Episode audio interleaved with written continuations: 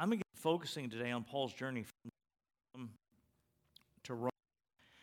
Um, have you ever taken a trip with with a man? It's it's always a man who um, arrives at a destination, and he gets out of the car and he looks at his watch and he says, "20 hours and 14 minutes from my driveway to your front door." And his family gets out of the car and and it's like, they look like warmed over death, and it's like, well, we made it another trip with Dad on one of those nightmare trips. Um, it's always a man who, who, is, who is that way. Some things you only get through life, through, through the wisdom of time. And for me, one of those things is learning that the point of the journey in life is not simply to get from point A to point B, but it is doing the journey right. Hopefully, with some fun. What a thought. And not cutting corners. Life journey, as any of us knows, can be rough. Um, Paul's journey that I'm referring to and talking about was no cakewalk. It was no easy thing. And I'm, I've got the subheading on this little series uh, a personal roadmap for us because the principles that we see lived out and played out in Paul's journey are also precepts, biblical precepts, that are timeless and have a full application in our lives. And today I'm going to talk about four significant lessons in Acts 27 that are what I'm kind of calling storm principles or lessons in the storm. We saw uh, last week in the teaching that the Roman leaders on this ship, this prison boat that Paul was herded onto, uh, they ignored Paul's advice. He said, um, This is going to be a bad trip. This journey has extreme dangers connected with it. And uh, they said, We're Romans, we're the leaders of the known world, and, and we know better. And the result was that they found themselves in a storm which could have been avoided. It could have been avoided. So, the first lesson that I want to talk about in this uh, teaching time today is that sin has consequences. Now, uh, righteousness has consequences too, but sin has consequences. Proverbs 13 and uh, 15 says, The way of the unfaithful is hard. The old King James says, The way of the sinner is hard. It's a hard way. These Roman military leaders and, and, and bosses, um, they thought their word was the final word. That's like someone in the world that thinks that their view of life is the final word. It's my truth, not your truth. And it's your truth and not my truth. I have the final word of what I believe. And when we go blasting past all the signals that God gives us to follow His way and to do the right thing, we have consequences. And those consequences are called the judgment of God. People talk about the judgment of God as if it's some kind of arbitrary thing that He just decides to shoot out a lightning bolt upon someone or some nation or some uh, generation of people like, I just don't like you. You know, um, you remember Herman, the, the, the farmer, Herman, that had his crops didn't do good and his, and his wife was sick and his kids weren't doing good in school and, his, and he was having all kinds of problems and he went out and his tractor wouldn't start and he just sat down and he said, God, what is wrong? Nothing's, nothing's going right with me. And God said, I don't know, Herman. There's something about you that just ticks me off. Sometimes we feel like that, don't we? We feel like we're the ones got the X on our head. And it's like God's judgment just goes, You, I just don't like you. Something about you just ticks me off. Well, it's not that way. God's judgment is the consequence of sin. God's judgment comes when people disobey the Lord. There's a cost for sin. Listen, folks, you can't kill 50 million babies since 1973 and not have the blood of the innocent on the hands of your nation. Can I get an amen, please? You can't kill 50 million babies without having the innocent blood on the hands of a nation. There are consequences, and we don't get over that by just saying, I'm sorry. You know, have you ever heard someone that struggles to say, I'm sorry, and they just say, sorry? That's how our nation wants to do. Our nation wants to say, sorry. Oop, my bad. It's not enough. It's not enough. There are consequences, there are costs to sin that don't just go away. I just read Joel chapter 1 in the message. I'm going to read some excerpts from Joel chapter 1 to you from the Message Bible. Sober up, you drunks. Get in touch with reality and weep. Your supply of booze is um, your supply of booze is cut off. Weep like a young virgin dressed in black, mourning the loss of her fiance. Without grain and grapes, worship has been brought to a standstill in the sanctuary of God. The priests are at a loss. God's ministers don't know what to do. Vineyards dried up, fig trees are withered, pomegranates, date palms, apple trees, dead wood everywhere. And joy is dried up and withered in the hearts of the people. God's judgment day has come. The strong God has arrived. This is serious business. Yeah, Joel, I get it. This is serious business. Some things have to be paid for. Ever think about that? And if I could speak to America right now, I would say it's payday. It's at least the beginning of payday. And I'm not just referring to COVID 19, I'm not just referring to the present challenge. I'm referring to our nation on a slippery, slidey course of sin that's become very obvious. Very obvious. And if my heart were not established in the Word of God, I would be scared spitless in this hour. I'm telling you, family. So, how do we stay clear? Has God just left us to the, to the avalanche of what's going on? Are we just like a little. Uh, are we just like a little ball in an avalanche that just gets pushed down the, the slope of the mountain? How do we maintain footing in the day of judgment? We do it like Paul did it on the ship when the bad storm came because they ignored wise counsel. We do it like Israel did it in the day when Egyptian plagues were sweeping throughout the land and the people were dying and choking and their children were dying. But they kept themselves into God's covenant. They kept themselves sheltered under the blood of the blood of the lamb which is the only safe place to be in the day of judgment. It's the only safe place to be. But listen, family, there are consequences to sin that are unavoidable. It's like, it's, it's like the consequences of gravity. You don't just go out and jump out of a tree and, because you want to ignore the law of gravity. Something bad's still going to happen. And it does. But there are also consequences, as I said, to righteousness, which are also unavoidable, just like the consequences of sin are unavoidable. And the consequences of God's mercy for the righteous or God's judgment to sin,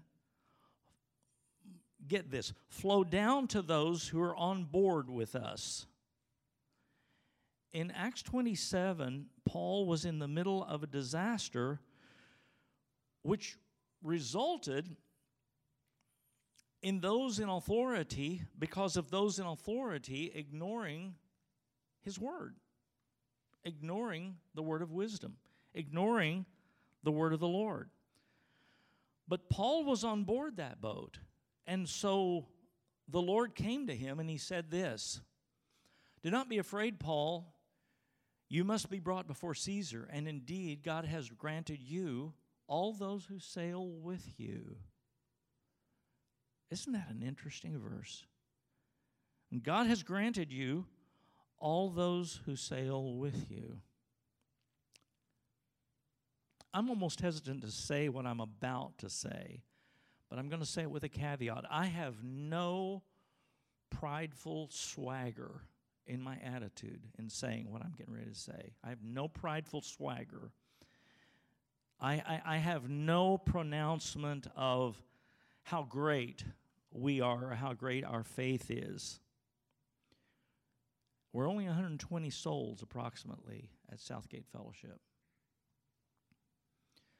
But not one of us, not one person that's identified with our body has been touched by the COVID 19 virus.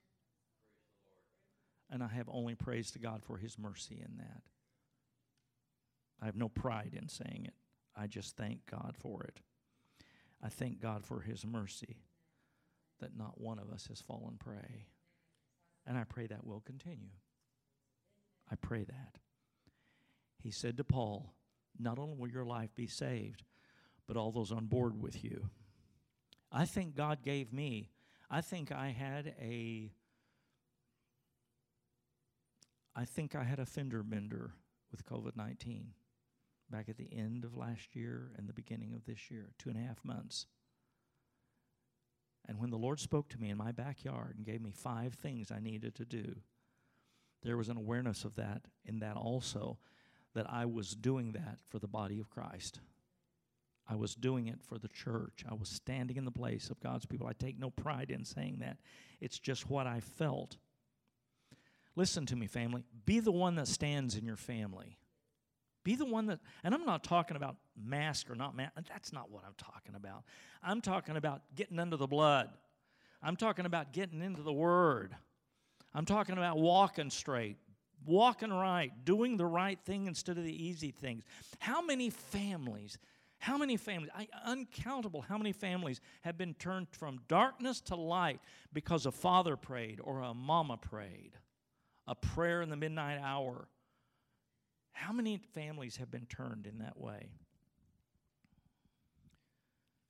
God said, My mercy isn't just for you, it's also for those who are on board with you, Paul.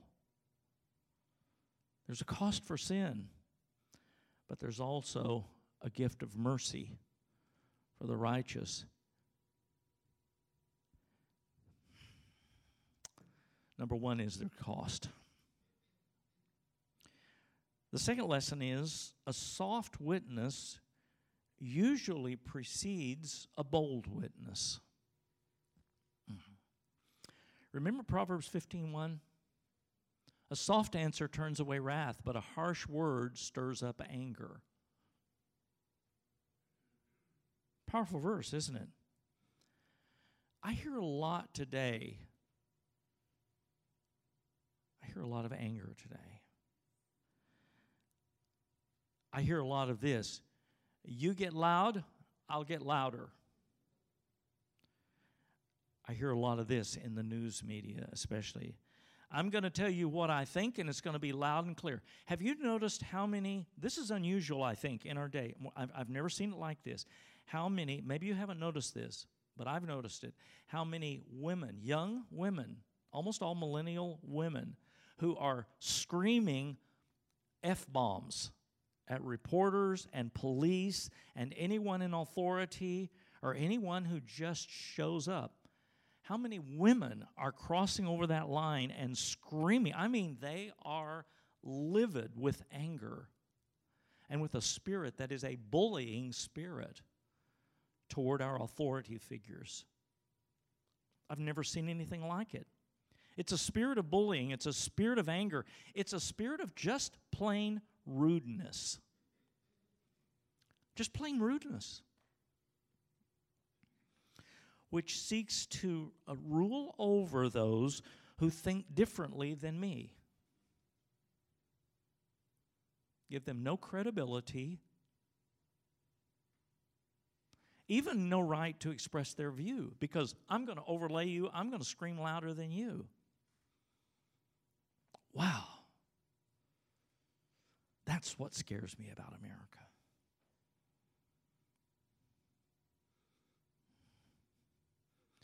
But in Paul, listen to his witness. We see it first in a quiet submission. He only spoke more boldly after he had won the trust of the people that were the leaders in the boat. And by the way, how did he win their trust? By submitting to their authority, even though he doubted they were proceeding in wisdom. He was submitted to their authority, even when he doubted the wisdom of where they were going. Then, after the consequences were obvious, says this But after long abstinence from food, then Paul stood in the midst of them and said, Men, you should have listened to me and not have sailed from Crete and incurred this disaster and loss. And now I urge you to take heart, for there will be no loss of life among you, but only of the ship. For there stood by me this night an angel of God to whom I belong and whom I serve, saying, Do not be afraid, Paul. You must be brought before Caesar, and indeed God has granted you all those who sail with you. Therefore, take heart, men, for I believe God that it will be just as it was told me.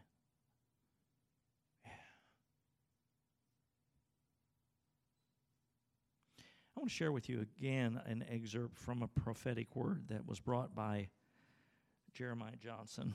Got it here somewhere. Well, I think I do.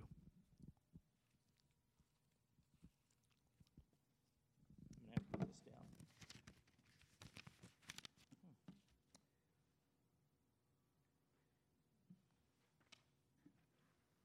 Oh, it's way back in here. Wow. No telling what's in. I wonder what's in there. anyway, I never look in there to see what's in there. Got to be something really great in there. I don't know. this was back at the back. It's a prophecy from uh, Jeremiah Johnson that I got. It's dated, uh, the email that it was forwarded to me from a friend of mine is dated November of 2018. So just give you a little idea of the context there, the date context. Uh, just a, an excerpt from this. The old wineskin in the church is currently trembling because the saints are over the one man ministry does all model.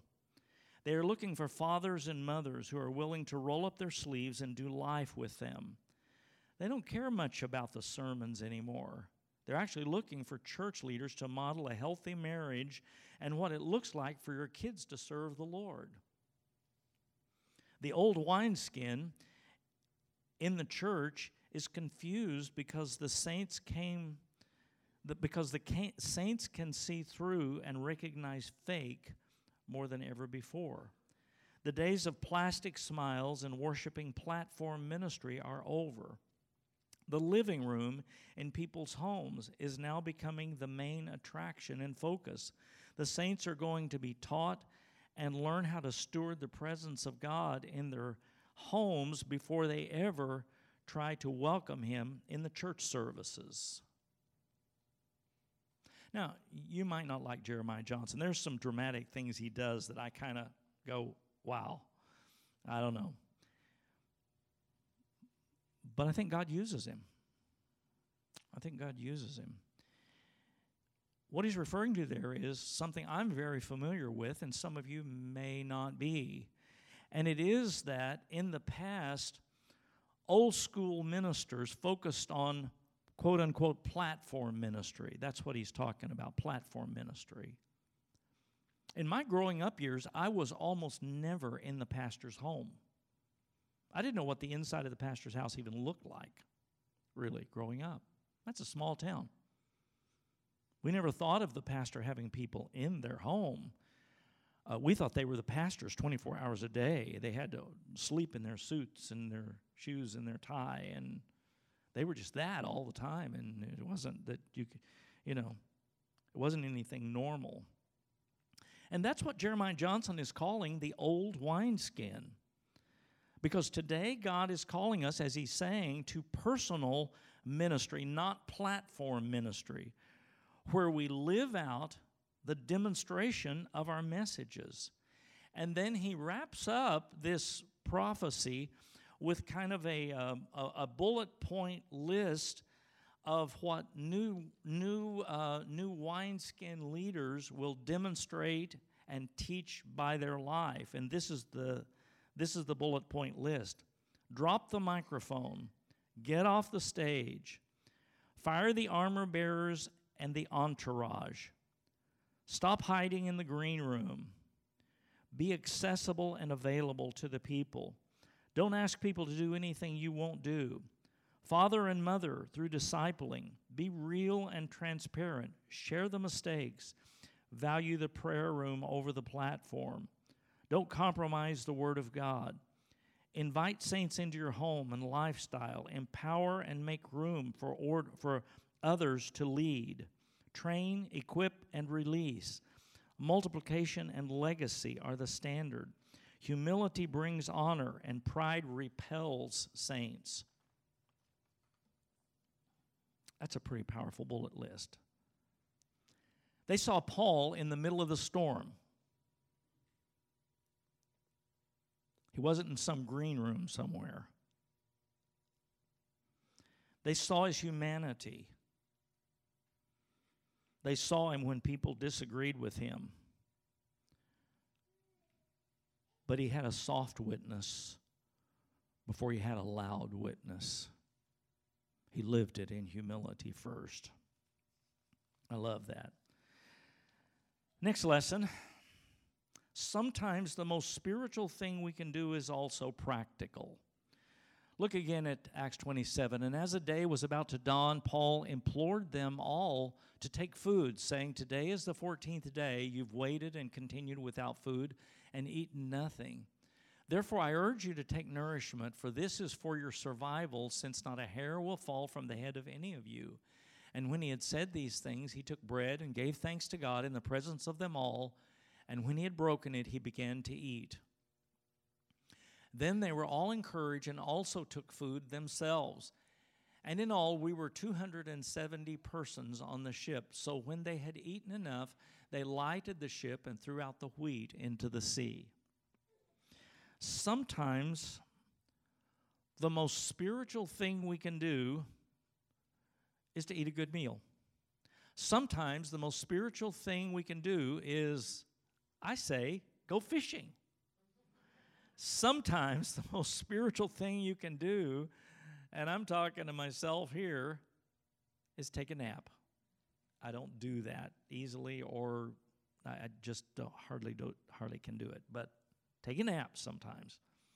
You need to. Freda Lindsay believed. She said, she always had that crooked little finger. You know, she said, "I believe in taking a nap every day."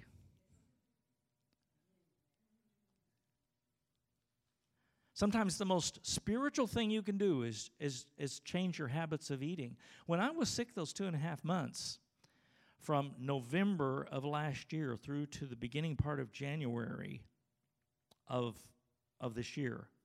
When I was sick during those days, one, one of the things that the Holy Spirit nailed me on was to start eating right, start eating a balanced diet. I was not at all.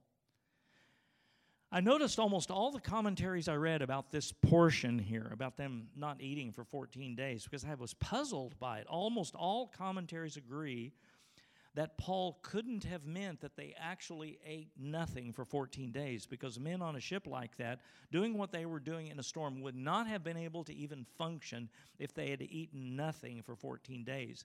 The idea seems to be that they had taken no time to actually stop and eat. They were eating probably like I was eating during that beginning part after my wife was gone.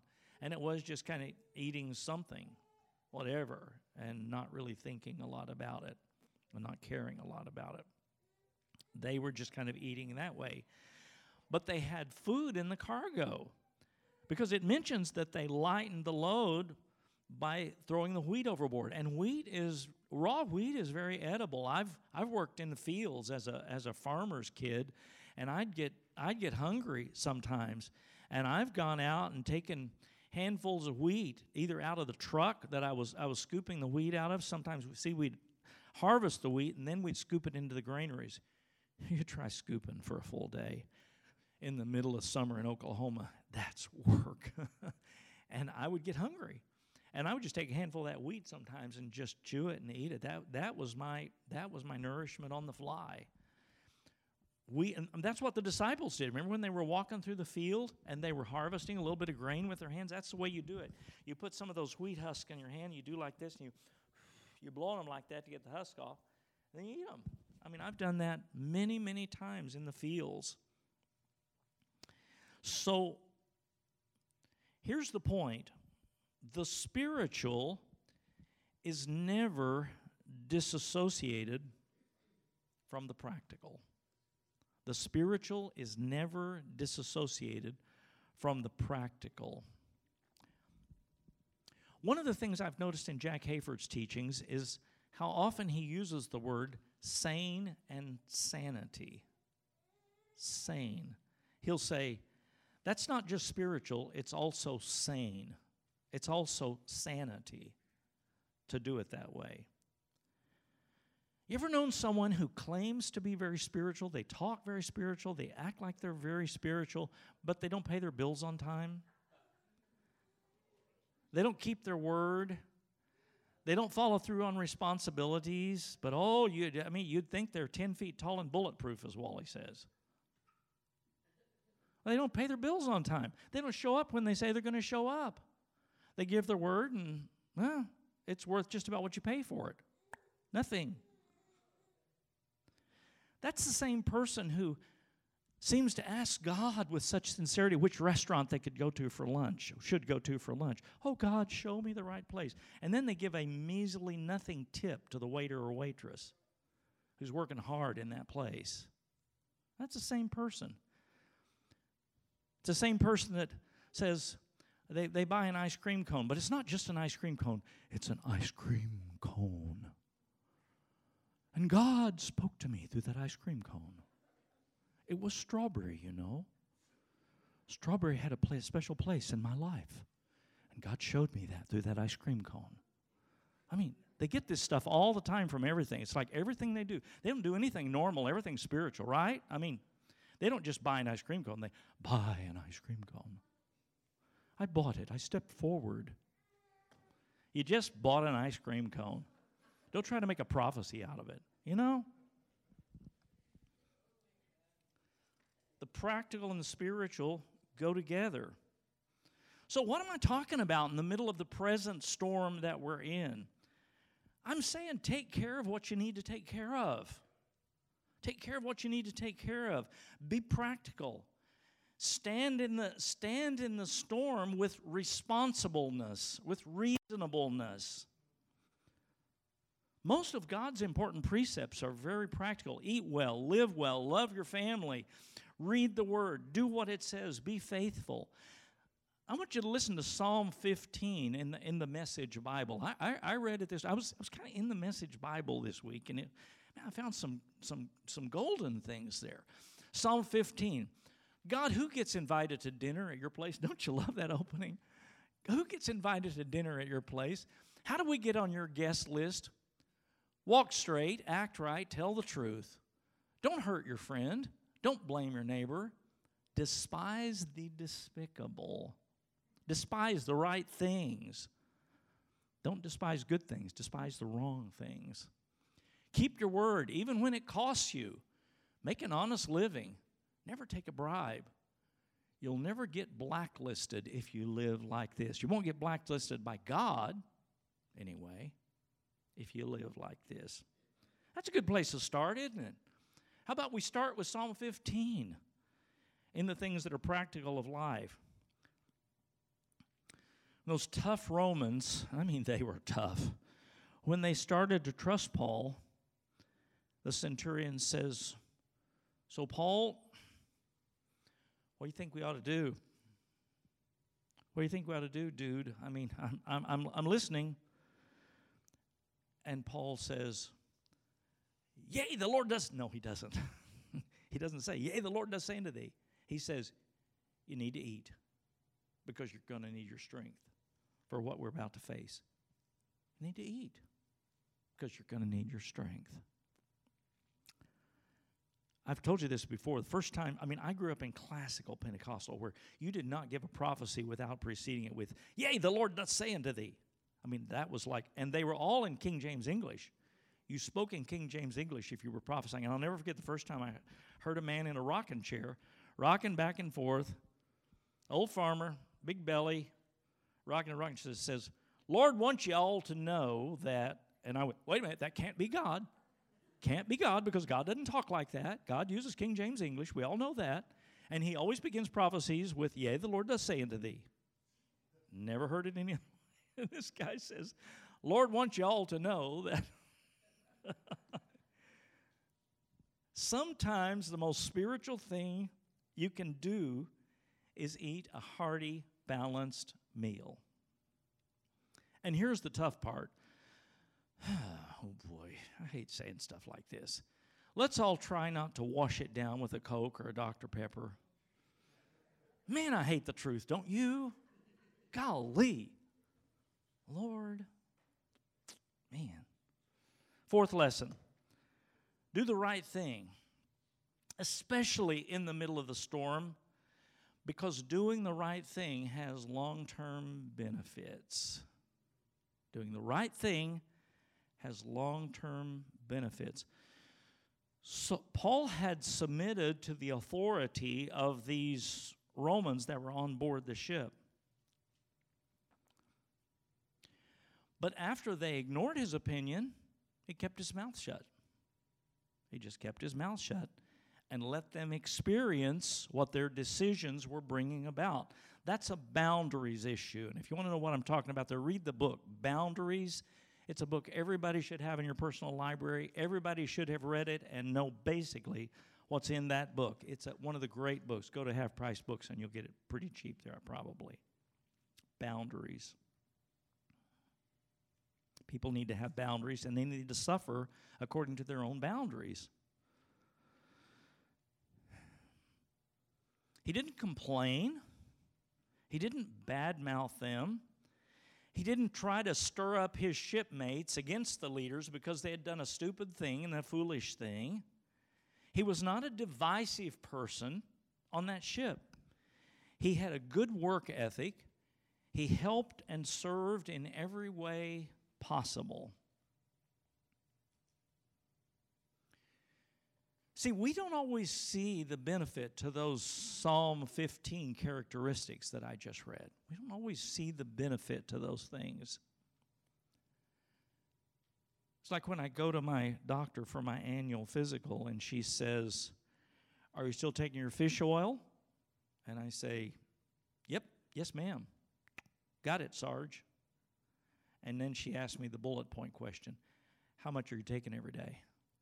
And I tell her, Yeah. What we tend to say is things like this in life I tried that and it didn't work for me, so I quit. My question isn't, Did you try it and didn't work? My question is, Was it the right thing to do? If it's the right thing to do, we need to do it. And trust that the benefit because God tells us to do things that have long term benefit, right? The benefit, the long term benefit, is going to be there even if you don't see it right now. A pastor of a very, very prominent church in our area, when I mentioned about going to Planned Parenthood one time, he just looked at me and he said, Is it working for you? You see any changes down there? And I said, uh, No, I don't think so. And he said, You know, we used to go down there, but we didn't see any change, so we quit. This is a pastor of a very prominent church. By the way, he's no longer here, so don't try to figure out who it is. We went down for a while, didn't see any change, so we quit we quit going down praying, standing on the sidewalk there. Is that why we do things? Is that why we do them? Some say, I tried to be nice, didn't work. So I'm going to fight fire with fire. That's our world today. Here's the bottom line we have to be sufficiently convinced that doing the right thing and following God's path has long term benefits. So we do it, not because it's the easy thing to do, but because it's the right thing to do. Do we judge our life? Do we gear our life toward what's easy for us? Or do we think in terms of what's right for us? Paul did the right thing before he ever saw any benefit from it.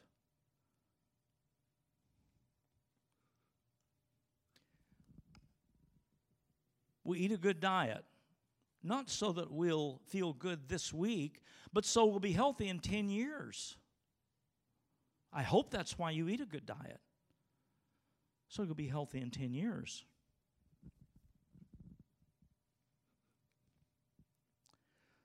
Here's a tough one for me right now. We get on the elliptical. Ooh. I traded my uh, treadmill in for Judy's elliptical. My treadmill was old and it was really about worn out. I just worn it to death.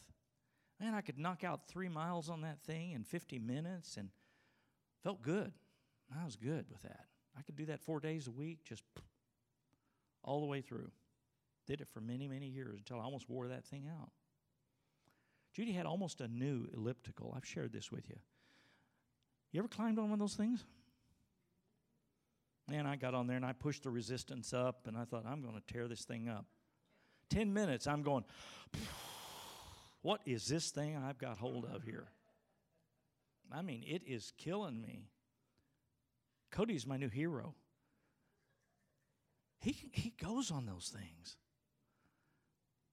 Wow. I brought the resistance all the way down, and I would like for it to have been lower than nothing. You know? Could, is there anything lower than that last mark on there? I want something lower than that. Wow. First time I got on there, I was about 15 minutes, and I, I knew I had done the same as my three miles at least. I was sweating more and tireder. I've just now gotten up to 25 minutes nonstop. I mean, this long, I've just now gotten up to 25 minutes nonstop. And when I get off now, I'm still staggering a little bit. It's like, whoa, get me away from that thing. Why do I do that? Because I like to hurt? Because I like, I hate getting on that thing. Every time I get on, I go, buddy. It's like riding a bull. You know what? You just get on there and you just hold on. You ever ride a bull? Uh, most people have never ridden a bull. I've ridden a few bulls. Hmm, you just get on there and you just hold on, brother. I mean, there's nothing for it but just hold on. Hold on and pray. Just pray. Man. We budget our finances. Not so we'll have enough money to go down and buy a Whataburger this week, but so when we're old, we'll have enough money to sustain ourselves when we can't work anymore at a job. It's a long term benefit. That's why we have a good budget in our homes. Unfortunately, Many today have a get rich quick view. I just want it now. I, I, I want it fast. I want to just find some way to make money and make a lot of money real fast. The Bible teaches us that that is a disastrous way to live. Um, wealth from get rich quick schemes quickly disappears, wealth from hard work grows over time. The New Living Testament says. Um, The, the ESV, English Standard Version, says, wealth gained hastily is referred to here. Quickly disappears. Wealth from hard work grows over time. It's that over time part that's tough, isn't it? Yeah. Do not grow weary in well doing, for in, these next words are tough, in due season in due season. Mm, that's when you reap. That's not a date on your calendar. That's a time in life when you need it, when you need the strength. You're getting on the elliptical because there's going to be a day you're going to need every one of those heartbeats that you pounded out. That's putting money aside, not being foolish about it, because there's going to be a day you're going to need that. That's, that's eating the right meal, not because you want to feel good this week, but because you want to feel good years down the road. You want to still be able to have a good time and enjoy your wife, your husband, your kids, your grandkids, your great grandkids. And if you don't do that, there are consequences, as much as there are consequences from gravity, Becca. I've noticed that almost every family I've ever dealt with who's having marriage problems is a couple that does not have a regular devotional time together. And the most common word today is we both work, there's just not enough time. My response to that is if it's a priority in your life, I believe you can find 15 to 20 minutes at least a couple of times a week to read the Word and pray about it together. I think you can make that happen. 15 to 20 minutes. And that's and that makes an incredible difference in your life. But it's long term. It's the buildup of the benefit. It's like fish oil. I don't feel any. I took my two big capsules of fish oil this morning. I don't feel any different about that right now. But I took them because there's a long term benefit to that. Let's teach our children to have good work ethic. My goodness, teach them to do regular chores. You know, I know, I grew up on the farm. You say, well, you had to do chores on the farm. Yeah, that's right. But there are chores that need to be done in the home. There's a day when your young men can start taking the trash out, and that can be their responsibility. There's a day when the young ladies can start vacuuming and doing household responsibilities. You know, teach your children to do chores, regular things that are required of them, like a job, like responsibilities. It will benefit them for the rest of your life because they will have an orderly, healthier life. If you, as a parent, bring them up in that way. Doing the right thing consistently has long term benefits, folks, especially in the storm. And we're in a storm season. Take my word for it. We're in a storm season. And it's not just a COVID 19 season.